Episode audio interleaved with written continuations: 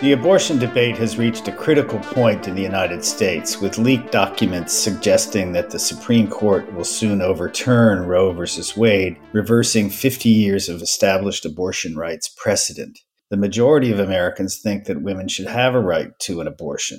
However, a large minority of residents feel otherwise and have been savvy about getting their voices heard. The major driver of abortion attitudes turns out to be religion. How does religion shape the discussion about abortion worldwide? Welcome to International Horizons, a podcast of the Ralph Bunche Institute for International Studies that brings scholarly and diplomatic expertise to bear on our understanding of a wide range of international issues. My name is John Torpey, and I'm director of the Ralph Bunche Institute at the Graduate Center of the City University of New York. We're fortunate to have with us today Amy Adamczyk, who is professor of sociology at John Jay College of Criminal Justice and in the PhD programs in sociology and in criminal justice at the CUNY Graduate Center. Her work addresses the role of religion in societies around the world, especially with regard to issues of sexuality her recent book, Handing Down the Faith How Parents Pass Their Religion On to the Next Generation, which is co authored with Christian Smith of Notre Dame, won the Book of the Year award from Christianity Today in the Marriage and Family category. Thanks so much for being with us today, Amy Adamczyk. Thank you. I'm thrilled to be here. Great to have you. So, we decided to do this interview after I heard a recent talk of yours on religion and attitudes uh, towards abortion uh, the issue with which I began the introduction, uh, and how that varies across countries, especially in the United States, where it's particularly salient. Can you tell us more about what you found, and how, how do people in other parts of the world think about this controversial issue of abortion? Yeah, absolutely. So, the research that you heard about uh, included information from over 80 nations across the world and about 200,000 people. So it was really representative of how the world views this issue. And the data were taken from the World Value Surveys, which uh, many researchers use all over the world. Um, the research was initially published in the European Sociological Review, and I'm currently working on a book on the same topic uh, that explains the explores the findings more in depthly. Um, that book is also going to include about 40 interviews, which are which were done in the United States and China China, as well as a large newspaper analysis. So the findings were exciting for me. I'm I was trained as a sociologist of religion and I do a lot of this international work. And what I found was that perhaps not surprising, personal religious beliefs, the extent to which people say that religion is important in their lives, had a very important role in shaping how they viewed this issue. Now, we know that to be the case in the United States, but what was really exciting about these findings is that I had information from individuals from a wide range of different religions and from a wide range of different countries across the world. Now, what's somewhat surprising that I found in this work is that religious affiliation, for the most part, didn't seem to make much of a difference. So there were not large differences between, say, Muslims and Catholics, or Catholics and Protestants, or Protestants and Buddhists. And that's very um, interesting as well. Now, in the United States, we have found that conservative Protestants tend to be particularly opposed to abortion, as well as Latino Catholics. The research that I did did not, unfortunately, did not have information necessarily about conservative Protestants, nor could it break down differences across different Muslim groups, for example. But if you were to look just generally across the five major religions in the world, I found very, very few differences. So at the individual level, what really matters, John, is personal religious beliefs, whatever those beliefs are. So all of the major religions have something to say about abortion or their texts have been interpreted by their religious leaders as having something to say about abortion. So, if everybody has something to say about abortion, something to say about how abortion is problematic, then what really matters is strength of religious belief, not necessarily religious affiliation. So that's what I found at the individual level. But at the country level, I also found some really interesting things. So, one of the things my analysis was able to do is to sort out how the surrounding religious context within a country shaped individuals' attitudes. So, we know that personal religious beliefs matter. But what about if you're living in a country that has very high levels of religious belief? Uh, the United States has historically had relatively high levels of religious belief given its high level of economic development. So, say you're living in the United States and you're not religious at all. All right, does religion have a role in how you view abortion? My research strongly suggests that it does. That even if you're not feeling that religion is important in your life or you affiliate with, you know, you say you're you're not religious at all, if you live in a more religious country where the people around you say that religion is important, it appears that that trickles down to affect your personal attitudes about abortion. So then the question is, is well, where is this coming from? Well, there are a lot of places that your views might be shaped by uh, religion within the country that you live. So, for example, the laws um, in within a country, when when there's a lot of very religious people, um, they can shape the laws, and then the laws are going to influence how you see this issue.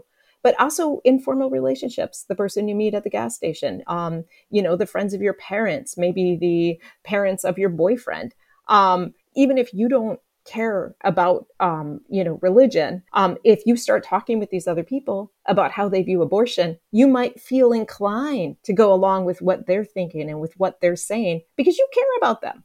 That's a process called social control so this is very interesting, and um, I mean, particularly on the abortion question. But as you know, uh, you know, you sort of raised this at least indirectly now. I, as you know, I have a long-standing interest in this business about American exceptionalism, and you know, what you've just described would seem to, you know, characterize in many ways the American story. Uh, but you noted that you know, in comparison to uh, relatively wealthy countries, the United States still stands out, even despite, I suppose one might say, the so, the so-called rise of the religious nones, that is, the increasing number of people who claim no religious affiliation. Uh, we still stand out as a kind of unusually religious country. Can can you talk about like where that came from and where it stands now? As I say, particularly given the background about the decline or the rise of the religious nones. Yeah, absolutely. So you're absolutely right, John. Um, historically, the United States has been seen as particularly religious. Um, we've often been called an exception, and even today, with you know the declines in the proportion of people in the U.S. who are saying that they are not religious, um, or excuse me, the, the, increases in the proportion of the of people in the U.S. who say they're religious, um, we're still an exception. Uh, so early sociologists thought that the reason for these, you know, for the religious decline across the world in wealthier nations was related to economic development. And so the basic idea here is that as countries become wealthier, as they get past sort of their social insecurities related to survival, and they start to focus on things like self-expression and individualism, they um, give up religion. They don't need it anymore. It's not useful to them. And the early social scientists that I'm talking about include people like Durkheim, Weber, Marx, and they were working in Europe. And this is exactly what was happening in Europe. Europe was uh, developing, you know, really quite rapidly. And what they were finding is that there were these big declines in religion. And so the assumption was is that, well, as countries get richer, you know, just wait for them to get richer. As they get richer and they no longer have these concerns, then they're all going to have lower levels of religious belief. It'll just happen naturally. Well, what happened in the United States is, is, is different from that. So the United States is often understood as an exception because that's not what happened here. We held on to relatively high levels of religious belief even as we, um, you know, became richer and more democratic, and you know, gave up our concerns about you know survival related issues. Now, if you look across the world, there's a lot of other countries that look more like the United States. Not in Europe, but if you're to look in Africa, for example, if you looked at, you know, the former, the countries from the former Soviet Union, um, you're going to find that in some cases, religious belief has actually increased. If you're talking about the Soviet Union, when communism ended, um, religious levels of religious belief went up. If you look in Africa, where you can find that even in countries that are getting wealthier, religious belief, you know, remains relatively high. So then the question is, is what is going on here? Is the US really an exception or did some of the early social scientists get this wrong? So I, I'm a little, I'm a fan of um, economic theories about religion. I find some of those ideas fairly useful. Uh, so what are those ideas? Well, a lot of this work originated with someone named Roger Finke, um, Larry Iannaccone, Rodney Stark. They all proposed a market-based approach to understanding why religion remains relatively strong in the U.S. and in many other countries. And the basic idea here was that um, Europe subsidized many of its churches, and in doing that, they made the churches a little bit lazy, and they made their leaders a little bit lazy. And um, their leaders were not out there hustling to attract churchgoers, and they weren't putting out an interesting product product, right? This is very market based, very capitalistic perspective. In the US, things were different. The government did not subsidize religion. So if you were a religious leader um, you had to get out there and hustle and you had to put forth an interesting product. And so you would, you would come up with really great music. You would come up with interesting spaces. Um, you had to run the whole thing by yourself. So you would, you know, urge people to be, uh, you know, dedicated and come in and do all of this volunteering because there was no money. Uh, there was nothing else that, you know, was going to help you. You had to do it yourself. And, and as people became more committed to, their churches, um, they tend to feel better. They they liked what they saw. They tended to feel like, hey, man, I'm really dedicating a lot to this. I bet I am going to go to heaven. And so some of these market based approaches um, made a lot of sense, and they were especially useful because they could be tested. That was the challenge with um, theories of secularization is that you just sort of needed to wait long enough, and then the country would be rich enough, and then you know there'd be no more religious belief. But you couldn't test it. There's no like, well, how do you how do you prove that that's wrong? Well, the economic based arguments you could test. And so we have found a lot of support for that. But kind of going back to the point that you made, John, um, things are changing in the United States. And so maybe some of these market based approaches aren't what we always thought they were. Um, and there has, in fact, been an increase in nones, especially over the last 20 years. All that said, America is still very, very religious, especially when you compare it to other, you know, economically developed nations, um, most of which are, are over in, if you, if you talk about the global north or you talk about Europe, for example. Right. I mean, this is all interesting, not least because uh, we had a conversation a few weeks back with Ebenezer Obadare of um, the Council on Foreign Relations, and he's been focusing a lot on Pentecostalism in Nigeria, where he's from, and, and in Africa more generally. And, you know, that seems certainly to be one of the forces that's keeping Africa you know, religious even as it gets, you know, wealthier and, and more sort of modernized and that sort of thing. But in any case, uh, I want to get back to, you know, our uh, conversations about uh, people's views of certain social practices. And, you know, in addition to all the writing you've been doing about abortion, uh, you've also written extensively about views about homosexuality, which is, of course, you know, obviously a kind of hot button issue, particularly on the right in the United States these days, but also in places like Hungary uh, and other places that are not so enthusiastic about, you know, accepting uh, homosexuality as a practice in, in social life. And so I wonder what you could tell us about your research on, you know, religious views uh, and, and, how they shape attitudes towards uh, homosexuality. Yeah, absolutely. So some of the same forces that shape uh, disapproval of abortion also shape disapproval of, uh, you know, LGBTQs or same-sex relationships. Um, so that includes personal religious beliefs and also overall levels of religiosity within the country.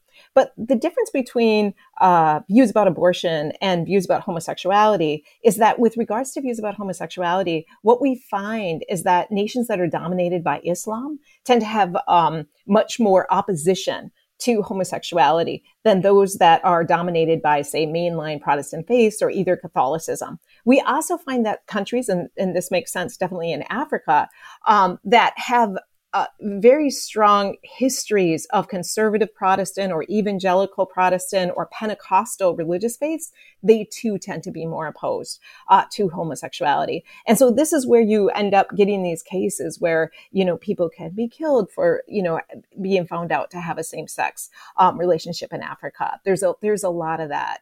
Um, now, with regards to abortion, uh, what we find, um, and, and you, you'd be the first to say this, the Catholic Church has been relatively friendly um, with regards to homosexuality, but not abortion. So the Catholic Church has really um, taken on the abortion concern as a, a, pivotal issue. And in my research on abortion, what I find is the proportion Catholic, not Catholic affiliation, but the proportion Catholic within a country does have a role to play in shaping how people view the abortion issue. Namely, people living in nations with a high proportion of Catholics um, tend to be more opposed uh, to abortion. And I think that makes sense because the Catholic Church has really pulled on the abortion issue as key. It hasn't done that so much with regards to LGBTQs. In fact, there have been some comments that the Catholic Church might be getting more and more liberal on the LGBTQ issue. Certainly, Pope Francis has suggested that, and we see that coming up. Um, so that that those are some of the similarities and differences with regards to those issues. Yeah, so that's interesting. I mean, uh, if we think of these both as you know, as a friend of mine has once put it, pelvic issues.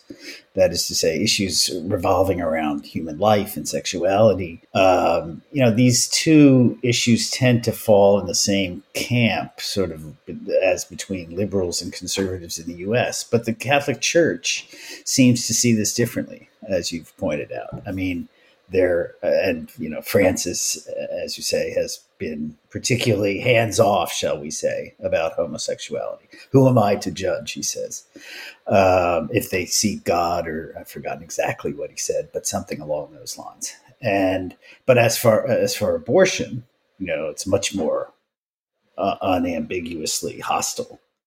You know, what, what, how, where do you think that comes from? What's that about? Yeah, yeah. Well, and and let me just just to speak even further to your point, at least within the United States, John, if we go back 20 years, the um the change in views about homosexuality are incredible. I mean, the proportion of people who who were opposed to LGBTQs even just 20 years ago was massive.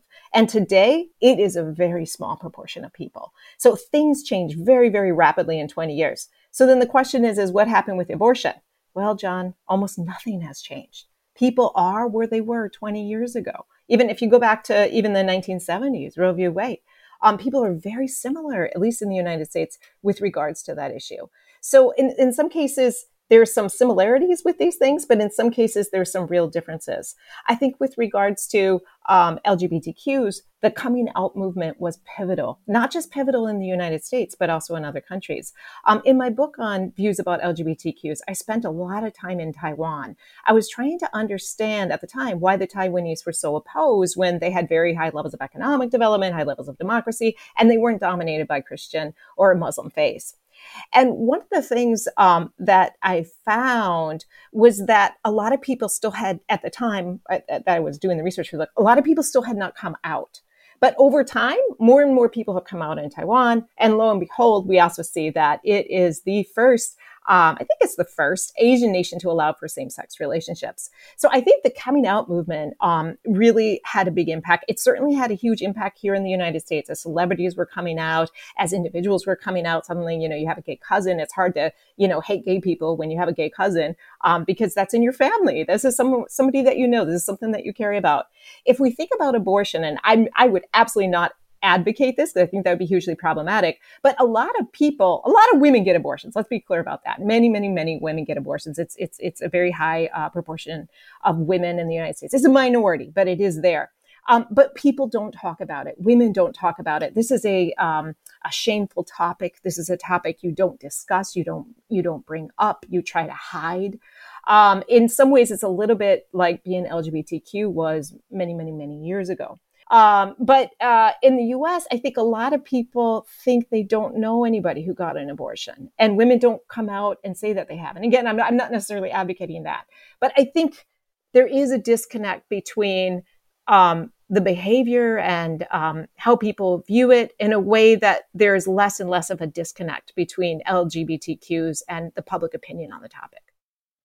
Interesting.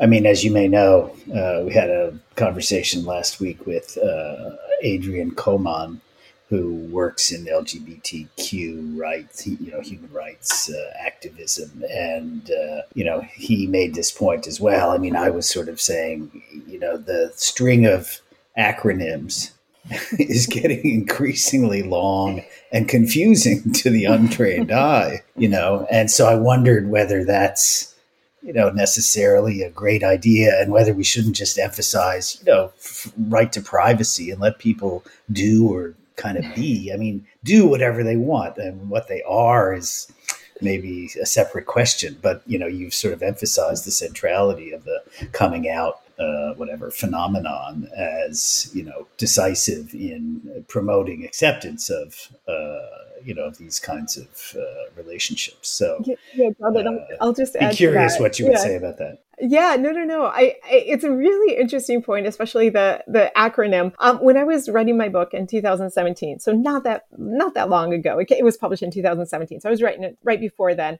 Um, the name of the book includes the term homosexuality. John, if I were going to publish this book today, I would not use that term. Now, at the at the time, and even today, the reason I use the term is because in the main source of data, which was the World Value Survey, That's what they ask people. How do you view homosexuality? And if you leave the United States, this is the term people use. So if I were to go to Africa and ask eh, in, you know individuals about what do you think of transgender individuals, they'd be like, "What the hell are you talking about?"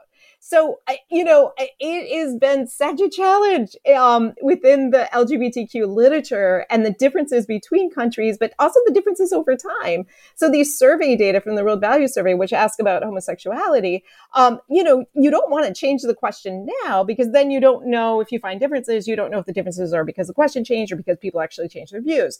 Um, but and in addition, if you're doing a cross national survey, you got to use a term that everyone at least has some understanding of.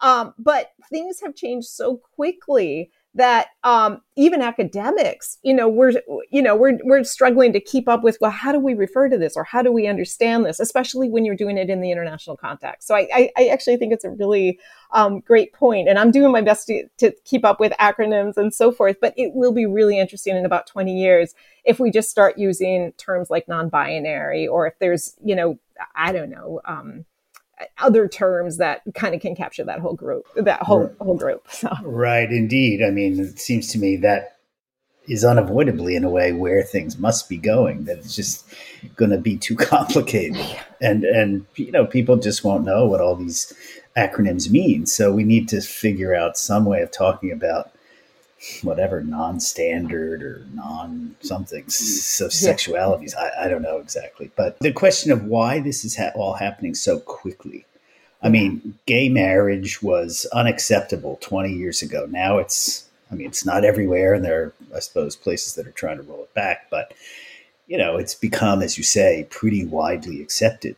I mean to me maybe the answer to that is that it's in a certain way it's a straightforward rights question you know everybody gets to marry. Why you know this sexual minority if you like? Uh, why can't they do that too? Yeah. and uh, but but nonetheless i mean as you say about these other issues this is all happening so fast. I mean why do you think that's the case? Yeah. Yeah, no. So one of the things I was able to do in a book, and I've also reported this in some other papers, is look at with regards to uh, views about LGBTQs, um, is, you know, so there's two ways that attitudes change. So on the one hand, you can have population turnover. So um, usually the way this works is that older people die and they're replaced by younger people, and younger people tend to be more liberal because they're you know growing up in a different type of world, and so each new generation tends to be a little bit more liberal than the past. And so you know through um, population turnover, um, attitudes can very slowly change. The alternative process is when something happens and everybody within the society changes their views. Well, with regards to LGBTQs, attitudes change so quickly that it couldn't have been because of population turnover. Everybody, grandma changed her views, the child changed their views, mom changed her views, cousin Susie changed her views, everybody changed their views.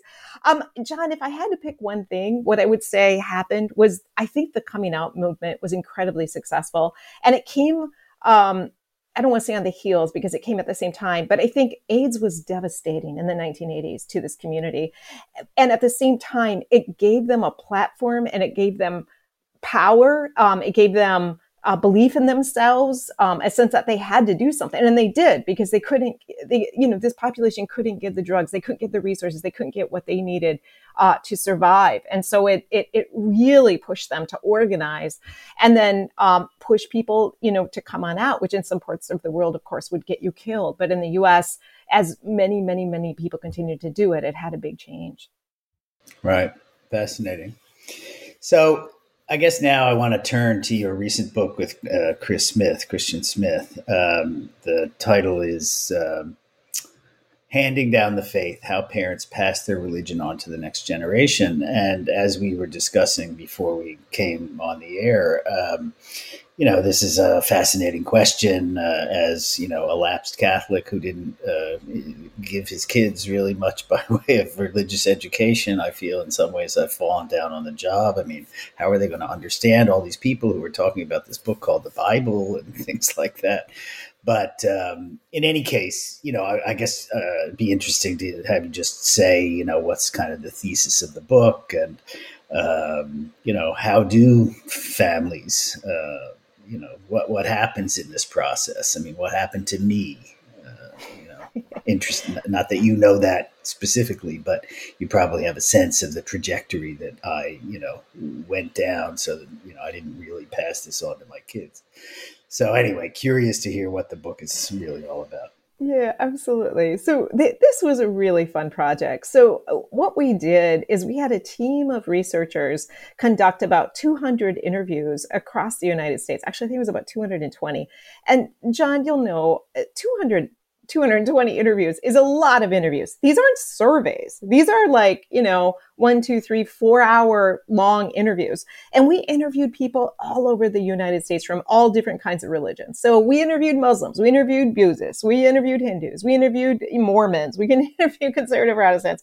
We also interviewed Latino Catholics. So we had um, researchers on the team who could speak Spanish and spent a lot of time in uh, the southern part of the United States doing these interviews.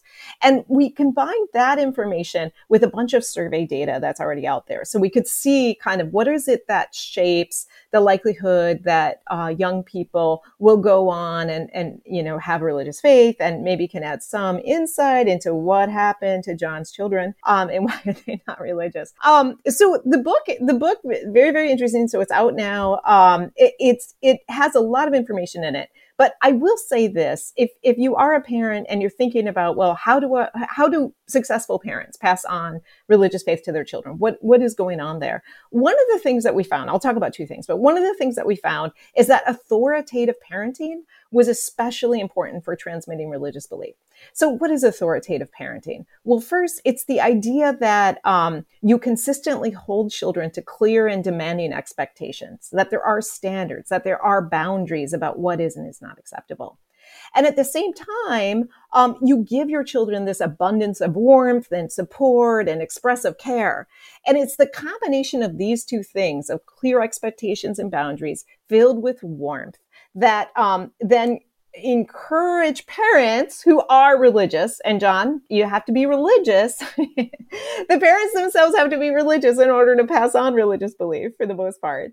Um, it's this combination of factors that tend to lead the children to um, you know follow religion later in life and so the idea here is that children need to know that their parents care very much for them but at the same time they hold high standards for them um, they need to know that even if they fail in a, you know obtaining these high standards their parents are going to, you know, go on to love them and care about them. The idea here is that the, the children like their parents, that um, they understand what it is they need to do, and that they want to do things that are similar to what their parents are doing.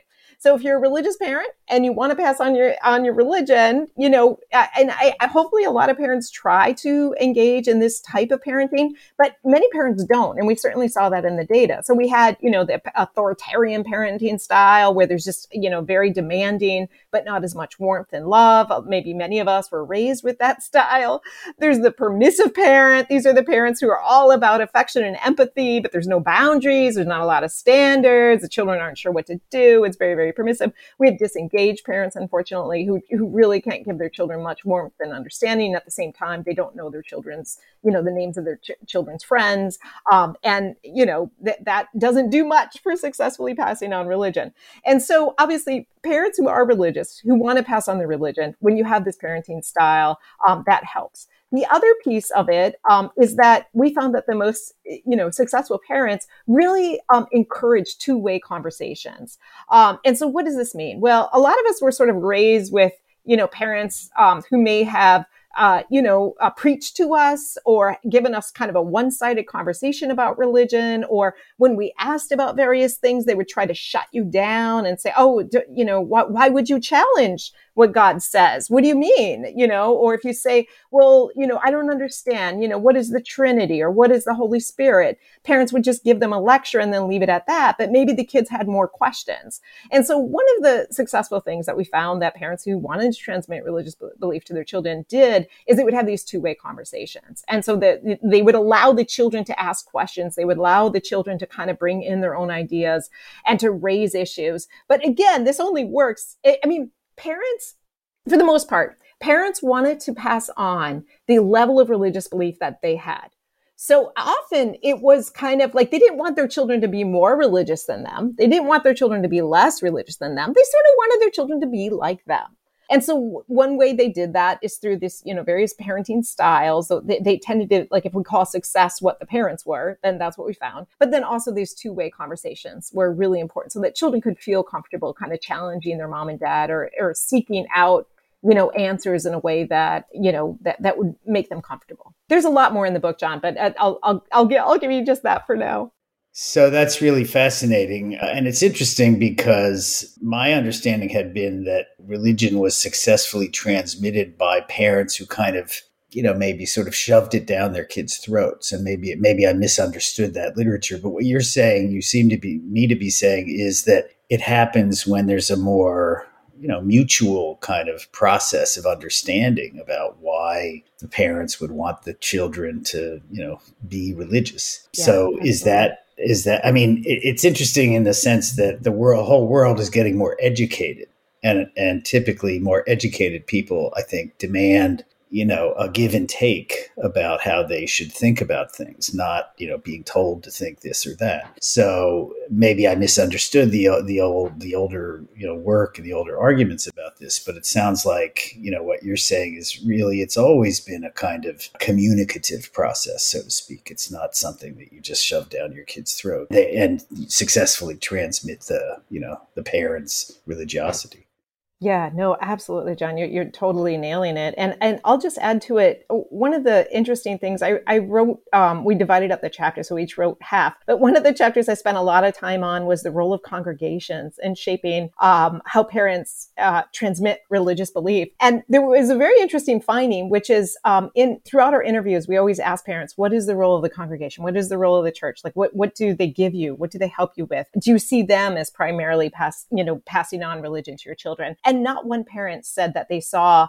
the church or their congregation as primarily responsible for passing on religion. And again, I think that's a difference from what you might have guessed even 40 years ago, um, where you kind of drop your kid off at Sunday school and say, okay, go get, go get what you need. And then, you know, I'll come pick you up in an hour or two. Um, we didn't see any of that. I mean, these parents are involved. And um, if you think about it, today's parents spend more time uh, with their children than they did 40 years ago. So these these parents want to do everything. They want to they don't leave anything to anyone else. And they're spending gobs of time with them. They're taking them to all these activities, all these events. I mean, you better damn well be sure they are involved in how religion gets passed on. And so then the question for congregations was sort of like, well, what can they do to help parents? And and that's what that chapter ended up being about. Is like, well, what what do congregations provide if parents are seeing themselves as primarily responsible, how do congregations act as helpmates? And there were a lot of things that congregations could do. I mean, one of the things that congregations could do is that they could provide activities that their kid wanted to engage in.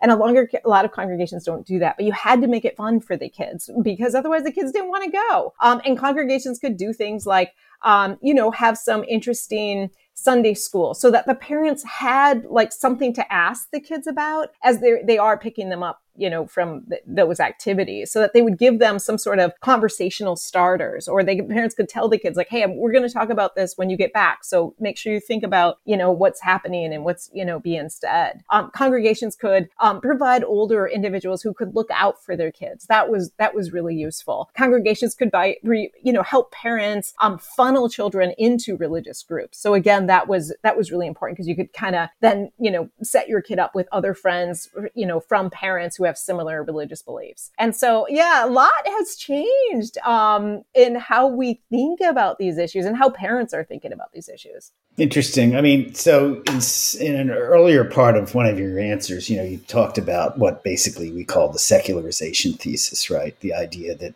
societies become more modern, they become wealthier, pe- people are more secure, they don't feel the need for religion anymore. And as you well know, that thesis uh, has been, you know, challenged rather dramatically, I would say, in recent years. And so I guess I'd be interested just kind of to wrap things up in your take on, you know, how successful are parents around the world going to be in transmitting their religiosity to their you know to their offspring to their kids and what does this kind of portend for the possible i mean there's lots of debate about the secularization thesis but you know what does this portend for the secularization of the world or otherwise Yeah, no, absolutely. Um, great questions. Uh, I mean, I think if parents really want to pass on their religion, they're, they're going to be able to do it. Um, we, you know, in our research, we found that um, parents were the number one force in children's lives. You might think it's peers or you might think it's the school, but it was the parents. Um, they have just an incredibly powerful role. Maybe not every single parent has an incredibly powerful role for every single child, but in general, if you look across all of them, um, parents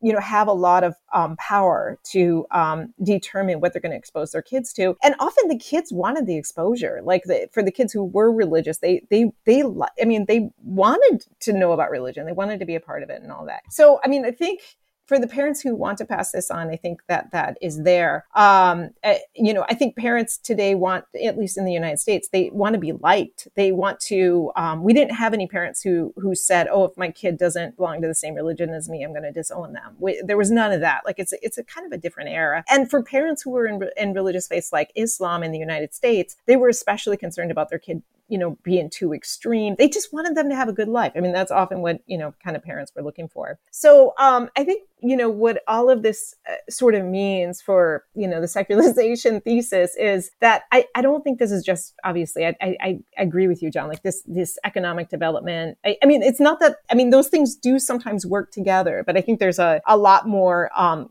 going on there. I think for parents who want to pass on religion they they're going to be able to do it. Um, at the same time uh, you know i was a little i grew up religious. My parents were very religious. I was a little surprised at how many parents really just wanted to pass on lukewarm religious beliefs. There, there wasn't this um, sense of like, oh, you know, militantly, you know, trying to ingrain religion into their children, even if they were going to do it in a delicate manner with two-way conversations and all that. There wasn't that much of it. So parents, at least in the United States today, are just passing on as much as they want to, not too much, not too little. They want their kids to have a good life. Um, and having a good life means having some, uh, you know, religion uh, toolkit uh, you know, that can help them cope and help them be happier people. Uh, but it means not too much religion because then maybe that's going to be a problem. So um, hopefully I've answered at least pieces of your question, John. These are things I'm going to have to think more about too as, as things go forward. Well, thanks very much. I mean, it's been a fascinating conversation. You're doing lots of really interesting work. Uh, but we're out of time for today. I want to thank Amy Adamczyk of the John Jay College of Criminal Justice for sharing her insights about the role of religion in shaping attitudes towards abortion and all kinds of other things. Uh, and as I, I do think, and I suspect you agree, that this is a topic that maybe doesn't get enough attention in uh, contemporary social science. In any case, remember to subscribe and rate International Horizons on SoundCloud, Spotify, and Apple Podcasts. I want to thank Osvaldo Mena Aguilar for his technical assistance, as well as to acknowledge Duncan McKay for sharing his song International Horizons as the theme music for the show. This is John Torpey saying thanks for joining us, and we look forward to having you with us for the next episode of International Horizons. Thank you.